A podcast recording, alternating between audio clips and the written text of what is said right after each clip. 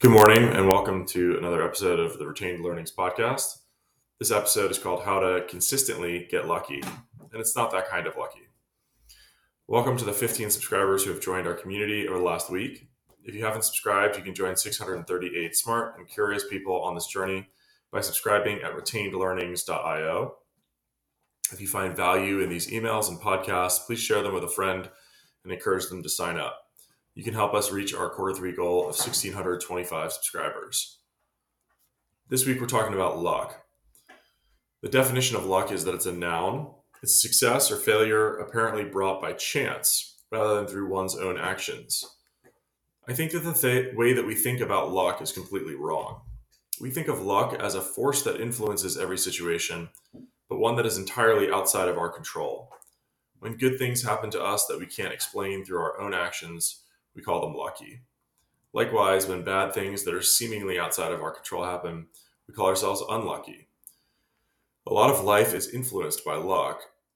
So, is it fair to simply write off the concept of getting lucky as outside of our control? Here's an uncomfortable truth there is far more left to chance in our lives than we would like to admit. When we're young, we scheme and plan for how our lives will unfold if we get solid grades, we can go to the right schools, land the right jobs, something, something, something, and then we're successful.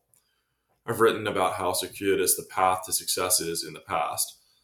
So I'll spare this topic for now, but the quick takeaway is that there is a tremendous amount of luck, timing, and serendipity at play in our lives. We don't often think about the role of luck in our lives because we think of it as outside of our control. And while I believe that it's best to focus our time and efforts on things in our control rather than that which is outside of our control, I do believe that there are ways that we can increase the likelihood of lucky things happening to us. First, let's go through an example of luck in the wild. Let's say you're a young man from the middle of America and you just graduated from law school. You moved to California to join a law firm, but you receive some terrible news. Your father has passed away unexpectedly Bereaved and overcome with emotion, you return to your hometown in Omaha to attend the funeral and take over your father's law practice. Shortly thereafter, while you're still grieving, a friend invites you to a dinner party. You're tired after a long week and you're still grieving. All you want to do is catch up on some sleep, but for some inexplicable reason, you go to the dinner party. You sit next to a nice guy around your age and you begin talking about a shared interest investing. You and this stranger talk all evening you become fast friends. So when your new friend invites you to a meal the next week, you accept. The friendship grows over the course of the next decade. And when you're ready to leave your family law practice, your friend Warren invites you to join his investment firm, Berkshire Hathaway. Was it luck that Charlie Munger met Warren Buffett? Yes and no. The two legendary business partners could have met dozens of times over the course of their young lives in Omaha, Apparently, Munger worked for Buffett's grandfather uh, in his grocery store at one point. Would it have been bad luck if they had never met? I almost met Warren Buffett before he started Berkshire Hathaway, Munger would have told his grandchildren. Or perhaps Warren Buffett would not have been as successful without Charlie. Truthfully, there are probably thousands of people who could have done great things in business if a little bit of luck and timing had played in their favor. But rather than writing luck off, let's examine the inputs to creating lucky situations. Rule number one get lucky by knowing a lot of people. No matter what you're doing in life, you rely on other people, whether they're friends, family, customers, investors, partners, employees, Our relationships make or break us. We only have so many hours in a day, but we can increase the likelihood of good things happening to us by creating allies and keeping them informed about what is most important to us. Turning other people into allies, champions, and partners in our endeavors increases the likelihood of serendipitous connections. I only know so many people, not many of whom are able to change the outcomes of my business interests. Those people know more people. If each of them were on the lookout for opportunities that made sense for me, I would dramatically increase the surface area of my luck. Past articles about this concept have postulated that luck surface area is a product of doing and telling others. I believe that this is true, but I add a twist in the remainder of this article.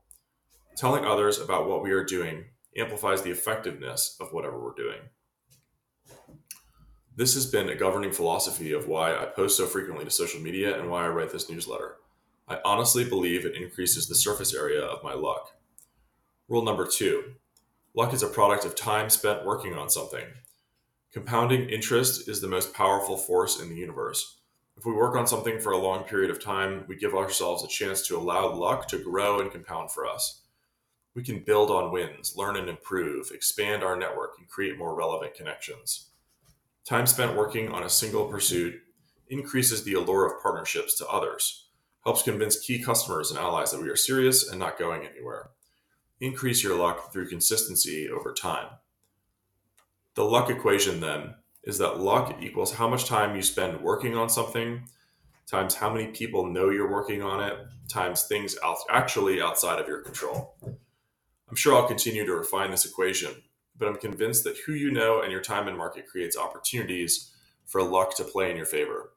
Here's a quick example from my life. Ever since I started writing online, I've increased my luck.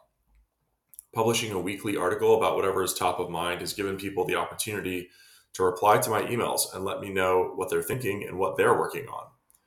It's created an excuse for people to reply directly to these emails to let me know what they're up to or how I can help be helpful.